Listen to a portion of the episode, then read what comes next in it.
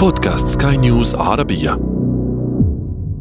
طابت أوقاتكم مستمعينا الكرام أينما كنتم. أرحب بكم في بودكاست الحياة رواية. في هذا العدد نزور بعضا من أشهر المطاعم كما جاء ذكرها في روايات عالمية. وأذكركم أنه بإمكانكم الاستماع لبودكاست الحياة رواية على منصات جوجل وأبل وسبوتيفاي وكافة المنصات الأخرى. متابعة طيبة أو بالأحرى شهية طيبة. الحياة رواية. نحن لا نعيش لنأكل بل لنعرف ما هو إحساس تناول الطعام كما قال الأديب الروسي أنتون تشيخوف. أتمنى أن أكون قد شحذت شهيتكم الأدبية لنقصد مطاعم الروايات.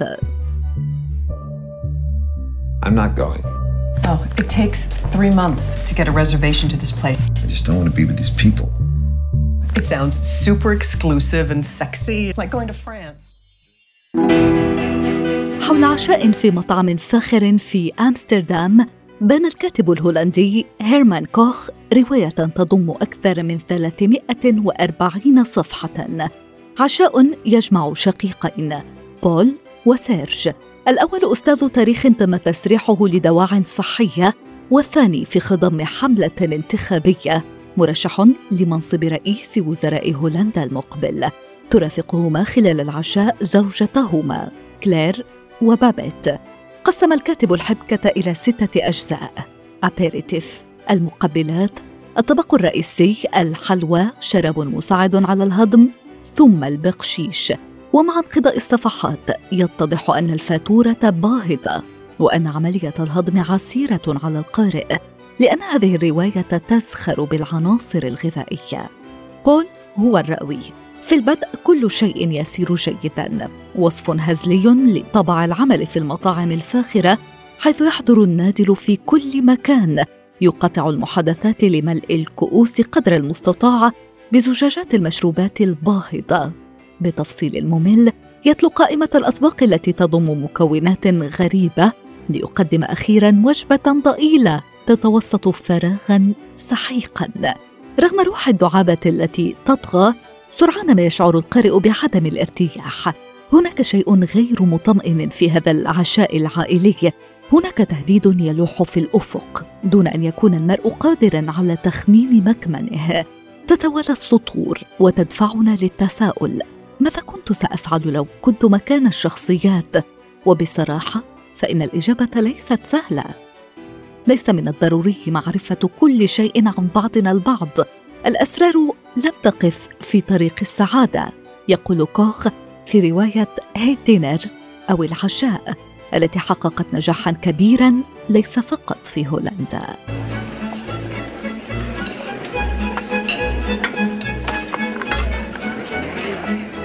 I'm sure we'll have a table for you in just a few moments. في وقت استقر فيه أقرانها الأربعينيون في حياتهم تبدأ هي من الصفر. لكن لم يتبقى لدى ميريام ما تخسره. تقرر فتح مطعم بمفردها وتنام بداخله لأنه ليس لديها حل آخر. تخوض ميريام هذه المغامرة المجنونة بتمكن وتجد على طريقها أشخاصا متهورين بقدرها يدعمونها في رهان الفرصة الأخيرة. ميريام امرأة مرحة تعلق القارئ بها ففلسفتها في إدارة مطعم تقوم قبل كل شيء على المحبة والتشارك. شيئا فشيئا نشعر بأواصر صداقة تنشأ معها فهي تكشف لنا عيوبها وتشكي لنا نبذ أسرتها لها بعد زلة تتحمل مسؤوليتها. وحيدة بعدما تركها زوجها وتنكر لها ابنها ترفع ميريام رأسها بالشجاعة وتعزف لنا سيمفونية بدون طبول أو أبواق لكن موسيقاها الغنائية مليئة بالعواطف الجميلة والنكهات الحلوة. نقتبس عنها. هل أنا كاذبة؟ نعم لأني أخبرت المصرفية بأني درست الفندقة وتلقيت تدريبا لمدة 18 شهرا في مطابخ فندق ريتس وأريته الشهادات والعقود التي أعددتها بنفسي في اليوم السابق. أريته أيضا شهادة في الإدارة وهي مزيفة بشكل جميل. أحب أن أعيش بمخاطرة. هذا ما جعلني أخسر في الماضي وهذا ما يجعلني أربح اليوم. منحني المصرفي القرض شكرته دون أن أرجف. الفحص الطبي؟ لا مشكلة. دمي؟ دمي الثمين طاهر. طاهر تماما كأنني لم أختبر شيئا في هذه الحياة. هل أنا كاذبة؟ كلا. لأن كل ما أدعي معرفة القيام به أقدر فعليا على القيام به. Mangez-moi أو Eat Me رواية الكاتبة الفرنسية انيس ديزارت ترنيمة محبة. فأن تطبخ لمن تحب هو من مظاهر الحب. حتى لو كان فعلا يوميا وتافها أحيانا لكن لتطبخ جيدا عليك أن تحب الآخرين. فالطبق الذي تعده فيه شيء منك تمنحه لهم. عندما يهجرها حبيبها بعدما يفرغ شقتهما تفقد رينكو القدره على النطق من شدة ذهولها. وبعدما جردت من كل شيء حتى من صوتها كان الخيار الوحيد أمامها العودة إلى قريتها الصغيرة حيث تعيش والدتها التي لا تتفق معها كثيرا مع حيوانها الأليف. فهل سيكون مشروع رينكو بافتتاح مطعم صغير فرصة لاستعادة صوت السعادة؟ مطعم الحلزون. مكان مريح حيث تعد المأكولات الراقية بعناية خاصة. لم يمر سوى وقت قصير حتى صار اهالي القريه يتسابقون ليحظوا بالجلوس على طاولة الحظ. الطاولة الوحيدة في المطعم حيث يبدو أنه يمكنك العثور على الحب وحل مشاكلك وتحقيق أمنياتك. بأسلوب ياباني أنيق. دونت إيتو أوغاوا. سطور رواية The Restaurant of Love Regained.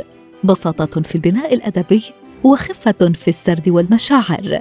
باختصار هي بلا شك رواية يابانية للغاية.